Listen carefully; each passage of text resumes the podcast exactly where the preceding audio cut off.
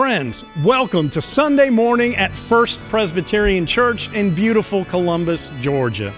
I'm so glad you're here. I'm Pastor Danny Deeth, and I want to invite you to join us in our Lenten journey, where with courage and doggedness, we will enter into the wilderness of our lives, our communities, and the world, all in preparation for the greatest gift that has ever been given in the resurrection of Jesus Christ and the gifts of His love, His joy, His light, and His grace.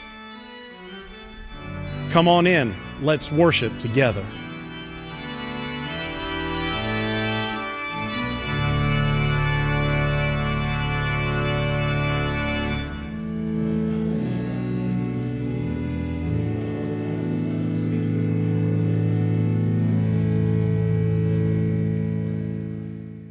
Here now, the reading of our passage for the day, John 4, verses 5 through 42.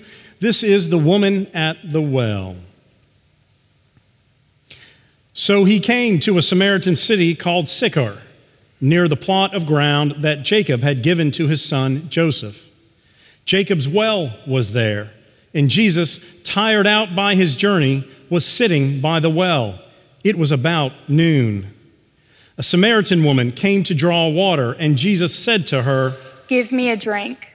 His disciples had gone into the city to buy food. The Samaritan woman said to him, How is it that you, a Jew, ask a drink of me, a woman of Samaria?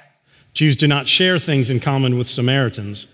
Jesus answered her, If you knew the gift of God and who it is that is saying to you, Give me water, give me a drink you would have asked him, and he would have given you living water. The woman said to him, Sir, you have no bucket, and the well is deep. Where do you get that living water? Are you greater than our ancestor Jacob, who gave us the well and with his sons and his flocks drank from it? Jesus said to her, Everyone who drinks of this water will be thirsty again. But those who drink of the water that I will give them will never be thirsty. The water that I will give will become in them a spring of water gushing up to eternal life. The woman said to him, Sir, give me this water so that I may never be thirsty or have to keep coming here to draw water. Jesus said to her, Go, call your husband and come back. The woman answered him, I have no husband. Jesus said to her, you are right in saying, I have no husband, for you have had five husbands, and the one you have now is not your husband. What you have said is true. The woman said to him, Sir, I see that you are a prophet. Our ancestors worshiped on this mountain, but you say that the place where people must worship is in Jerusalem. Jesus said to her, Woman, believe me, the hour is coming when you will worship the Father neither on this mountain nor in Jerusalem. You worship what you do not know. We worship what we know, for salvation is from the Jews. But the hour is coming and is now here when the true worshipers will worship the Father in spirit and truth. For the Father seeks such as these to worship him. God is spirit and those who worship him must worship in spirit and truth. The woman said to him, I know that Messiah is coming, who is called Christ. When he comes, he will proclaim all things to us.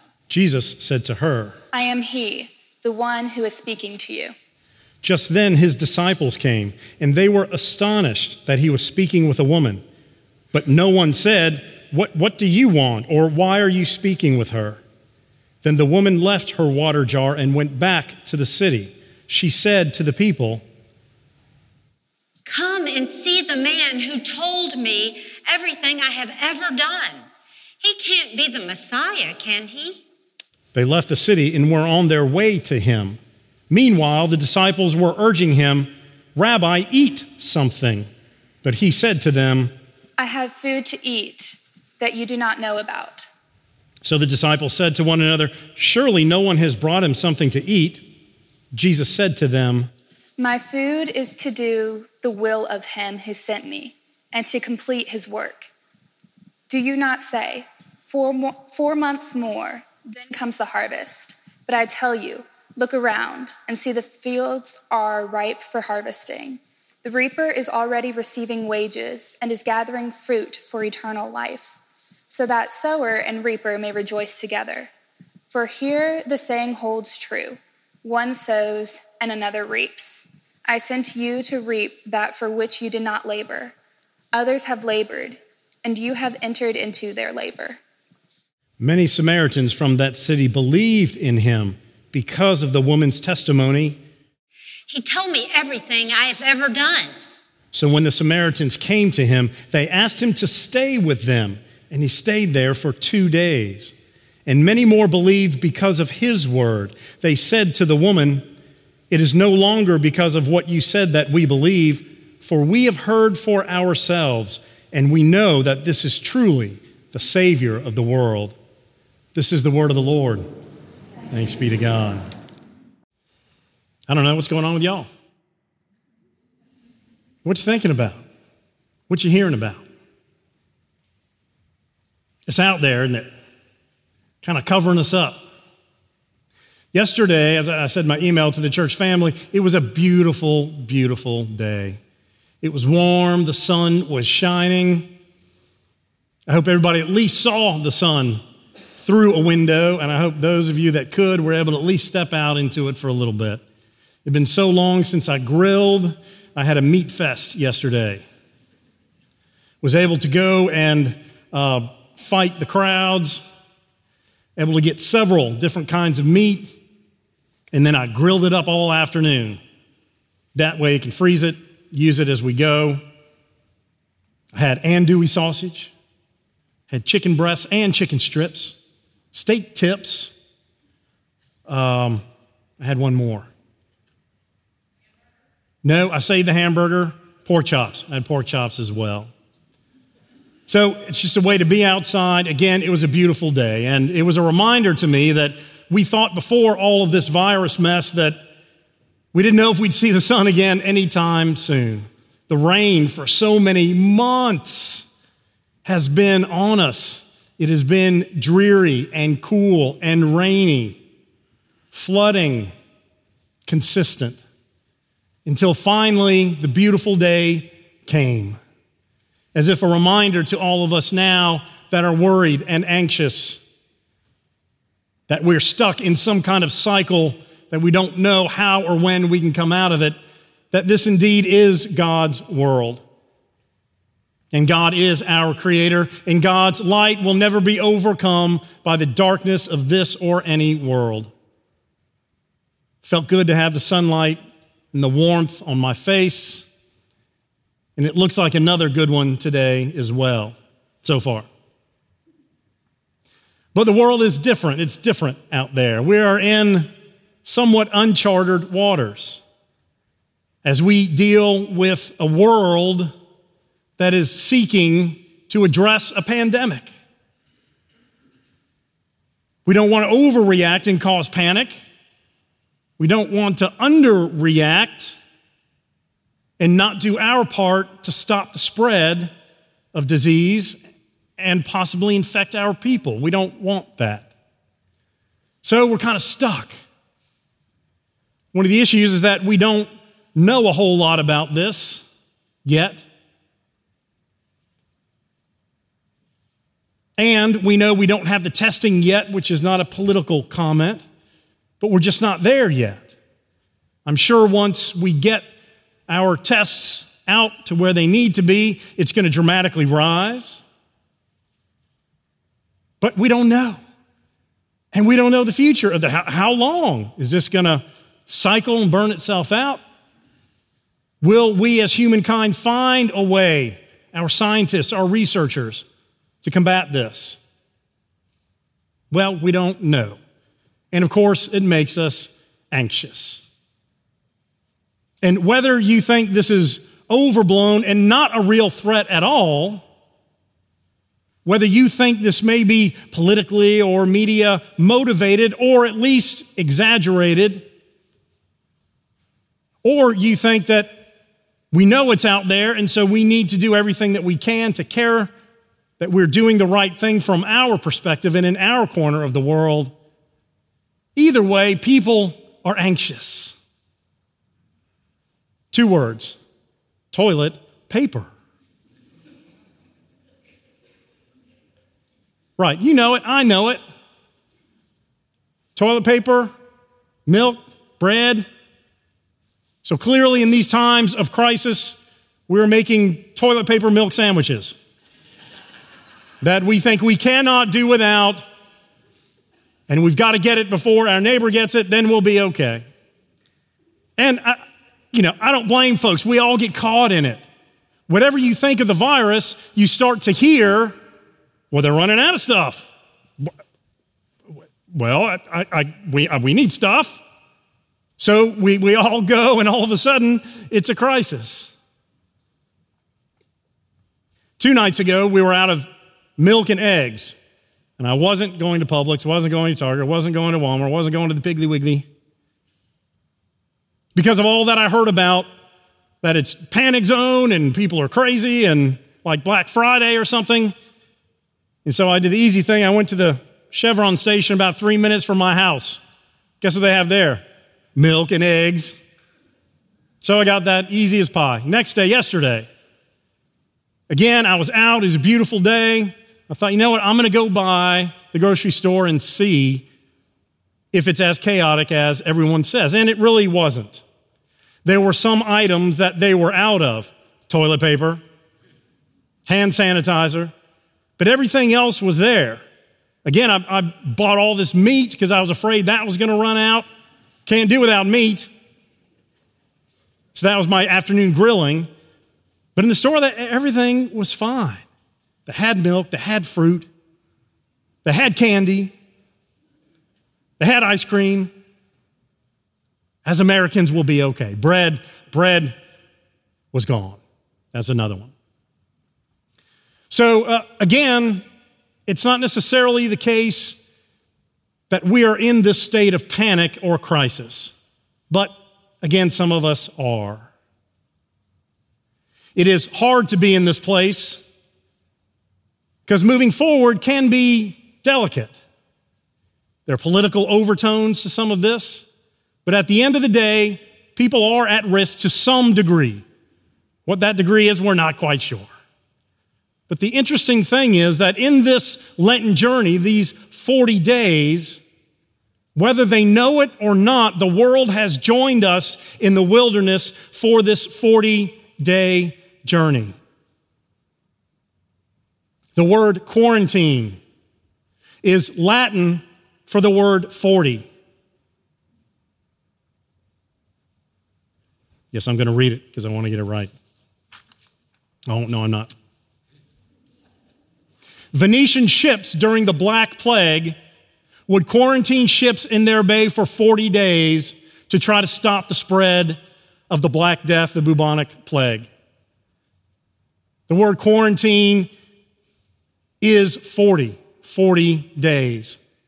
Many of our friends are quarantining themselves just in case. Our higher risk population is quarantining themselves. Depending on where we've been, who we've been around, many are self quarantining. That's a word.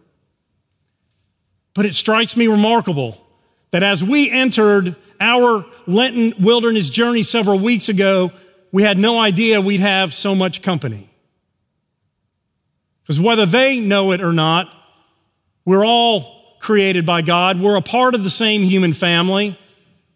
And for the foreseeable future, these next 40 days, we are walking together in the wilderness. That place that can symbolize loneliness, hardship, confusion, a place where things are out of our control,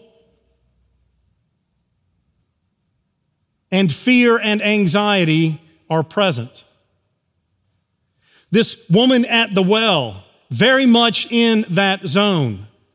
And while she is in her wilderness, who does she bump into at the well? Jesus. In this story, we know it's the fourth chapter in the Gospel of John. We're just coming off the visit with Nicodemus, who came to Jesus at night. And Jesus and his disciples are moving from Judea back to Galilee up north. And what is smack dab right there in the middle? Samaria, where the Samaritans live. So often people coming from Jesus' area north went around Samaria because the Samaritans were unclean, they were enemies. The Samaritans and Jews at one time were one people. They had a church split. And over arguments of where the true church was, the true temple, where God resided. For those who split the Samaritans, Mount Gerizim was where they thought God resided. For the Jews, they stayed in Jerusalem for that temple. There was also unclean things as people both pointed at each other and said, You're wrong, no, you're wrong. So they became enemies, they became unclean to one another, which is why they stayed so far away from one another. And Jesus decides to go directly through. Comes to this well known as Jacob's well in a city near Shechem, a little town called Sychar, S Y C A R. And the amazing thing about that is that the well is still in existence. There's a monastery around it now. And one of the few things that I've seen scholars that are Jewish, Christian, and Muslim agree that that was the well that Jacob was attributed to and that this conversation took place. There's been churches over it, there's been other sites and places, but now it is uncovered and part of a, in the walls of a monastery. My understanding is you can go and to visit.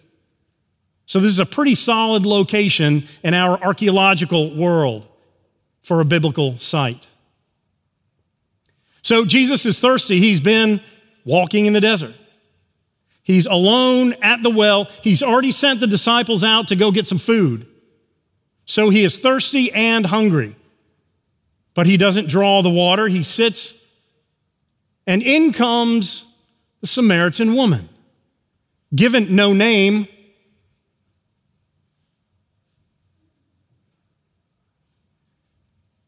We don't know much about her, except she comes at noon to draw water. That's the first thing we know.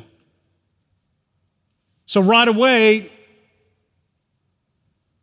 we can assume that she was not welcome with the rest of the women who would come in the cool of the morning, who would go together to start the day's chores, to draw the water for their families, for the community, and head back. Here was a woman who, in the heat of the day, came alone by herself to this well. She's there, and all of a sudden, this Jewish man starts to speak to her. Give me a drink of water, Jesus says startled. Why are you talking? Why are you even here? It is hard for us to see the radical nature of Jesus speaking to her.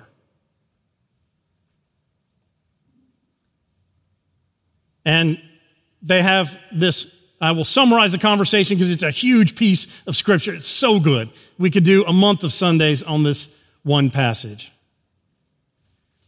And at first, Jesus says, You know what? I know where you can get some water that if you drink it, you'll never be thirsty again. I'll give you, I can give living water. And she says, Where can I get it? Where can I drink from magic well with magic water that I'll never have to come and draw water again? That's what she's thinking. And so they continue on in this conversation. She's smart aleck a little bit. You don't even have a bucket, mister. And why do you ask me, a Samaritan woman, to come and do this? Where is this water? And in the midst of that, Jesus then continues to talk and says, Where's your husband? And she says, I, I don't have a husband. And Jesus immediately says, Well, you're right. You've been married five times, and the one you're with is not your husband. Now, the interesting thing is, is that Jesus doesn't then condemn her. He doesn't point his finger and say, You were bad, you are bad and sinful. He doesn't even say, I forgive you, go and sin no more. He hears from her, and the first thing we see is that she is honest. She doesn't try to make up a story about her situation. She could say, well, we're engaged to be married, if that helps, or we got married and nobody knew about it, so you probably couldn't have known. She is honest when she comes into the presence of Christ. So, this first step in our journey is for us to admit and repent. That's what this Lenten journey is all about. And it's for us to realize that we are empty and thirsty. With all of this mess that we are dealing with on top of our normal challenges, it is very easy to become spiritually parched. And to admit that we are empty and are seeking this water of life was the first thing we learned from this woman. She is honest and she is open. In our Lenten journey, we are called to do the same. Take that step into an inward look and to recognize and call out and be honest to Jesus who knows us already. But he doesn't judge her. He doesn't say, go away and do some things and come back. He offers living water to her. So much so, then she runs and leaves and goes and is so excited after Jesus tells her that he is the Messiah. He goes back to the city. In that process, the disciples come back and see the woman still there with Jesus before she goes back to tell others. And they're, you know, as you would think, mouths open, eyes wide. What are you doing? Do you know who this is? Why, why are you even talking? Why are we even here? We should have gone around. I told you we should have gone around. And in the, but nobody asked Jesus a thing. Even Peter, who we know is impulsive and asks, asks questions, did not say a word. So then the woman leaves and comes back with all the people that she has just gone to to say, Hey, I think he's the Messiah. He, he told me everything that I've all about me. He couldn't be the Messiah, could he? And so all that she was able to find come with her. And as they are approaching Jesus and the disciples, Jesus says, Four months from now is the harvest. But the harvest is ready. It is time to reap, as if to look at those people that are coming toward them and to say, This is your harvest. These are the ones that we are calling to be in community and relationship, to welcome in to God's and Christ's family.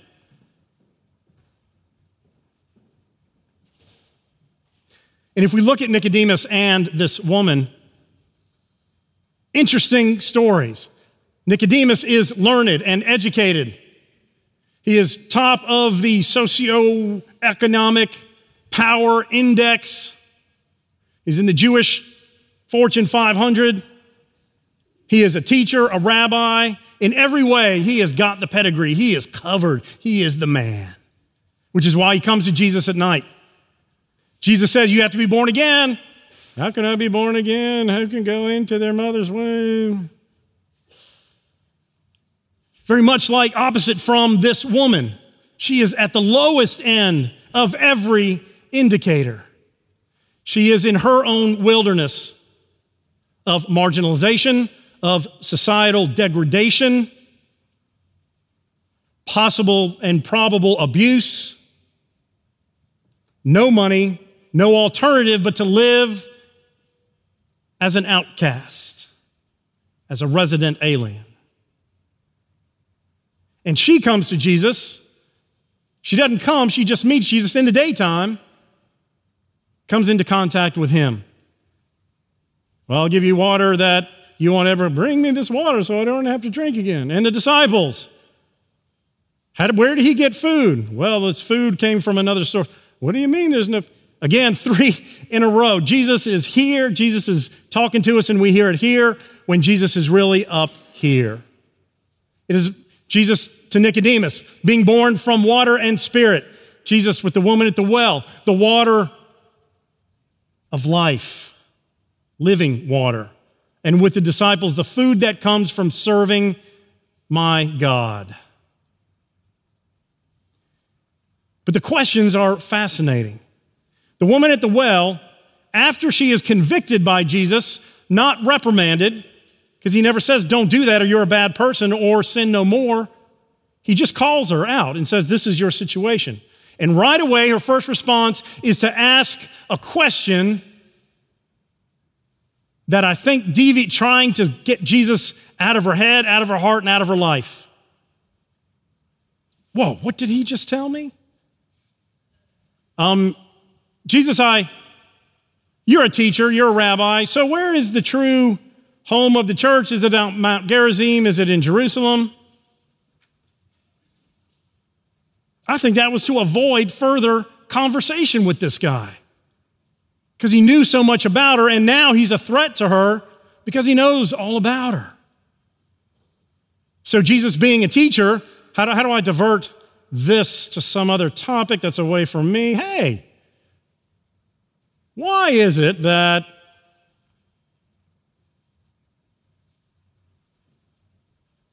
But that's not where it's left.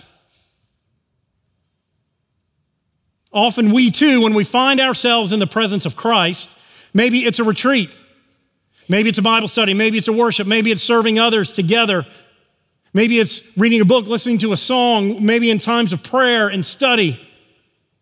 We too, like the woman, often feel a sense, feel a churn, feel some connection, and then with questions, we default to that as our defense mechanism. Gosh, I really feel something is going on. Why is there suffering in the world and what is God's role in it? You know, that, that really spoke to me. I, I, that's important. We were serving these people and, and we became not thus and they and us, but one people together. And what, how's, what do you define the Trinity? How can God the Father and the Holy Spirit be one and God be the Father and Jesus is the Son? Is he sacrificing himself on the cross? Is there really one person or is it really a son? Questions can lead us to Christ, and questions can separate us from Christ. If we use them as a defense mechanism, as I believe she is at this point, because we're afraid of what happens when we're in the presence of Christ. We're afraid to open ourselves up and give ourselves to Him because we fear what He knows and what we will be asked to do. And all we're doing is turning away from the living water that we so desperately seek and need. So use your questions to seek and be in the presence of Christ, not as a defense mechanism to keep you from believing, following, and committing yourself. And finally, that piece at the end with the disciples about the harbor and, excuse me, about the harvest We'll be ready in a few months, but I'm, I'm looking, disciples, they're coming right here. All these people are coming with the woman at the well. That is our harvest, he's saying to them. So, in the midst of the mess of this virus, in the midst of our quarantining, in the midst of an unprecedented shutdown in society and world, I don't even remember this much after 9 11 being shut down. What do we do as Christians? What are we called to do and be? And do we simply go home, isolate ourselves, and wait? I think if we do that, we are missing a tremendous opportunity to serve and to be in the presence of Christ and to share living water. Think about it. Whether we decide to shut the doors to worship, we'll still worship, we'll still we'll broadcast worship and you're at home, what can you do? What if you were to now look around and think about those folks that you sit near? When you're at home, you can check on them and they can check on you. All of you at home right now, no matter what church or community you belong to, you can share this living water with other people who might be struggling, who might be overcome with fear, who might be afraid to step out of their house. We've all seen the stories. A friend of ours told us about going to the grocery store, and as they were going, a couple was there, an older, frail couple, and they said, Excuse me, you seem trustworthy. We've got $93 and a list. Could you go to the store and get us what we need? Because we're afraid to be around other people. We're in the high risk group. What if you were to look around your neighborhood and look and see who might be in that target category that might be a little more fearful and knock on their door, give them a call, however you communicate, and say, Hey, I'm, I'm going to the store. Can I do anything for you? Do you have any needs that I could help you? Just want you to know I'm here if you ever need us. This is an opportunity for us as Christians to shine. The more that we separate and silo, the more the opportunities are there for us to connect in new and different ways. The world is going to continue. People in need are still going to be in need, and we have to continue to help them. The bad thing about a crisis environment is that we are too likely to withdraw in and say, everybody's got to take care of themselves. I got to get take care of me and mine, as opposed to reaching out like a, a root system of trees that support one another as they connect to one another. Who can you help in your neighborhood? Who is going to be in trouble because their business shut down? Or they can't get out of their house or go to any places. And just because older adults are in the higher risk zone, it doesn't mean that the rest of us aren't already infected. I hope that's not the case. But all I'm saying is we all have skin in this game, and we are all being called to drink this living water that Christ is offering, so that in the wilderness, in this journey, we may not just feed and nourish ourselves, but that we can take it to a world because you know it is parched out there. It is spiritually dry. Fear and anxiety are 27, 24 7. And we are people of hope and light, and today, living water. So, with courage, let us not just silo ourselves away from the rest of the world and wait. We are to make intentional connections every day. Consider it a Lenten discipline from this point on. Who can I help today that needs some help that is a little bit different or might be because of the virus? That's our call today. We have an opportunity that we must embrace. So let us drink, let us drink heartily of this living water, that it would transform us and the world through the love of Christ. Hallelujah. Amen.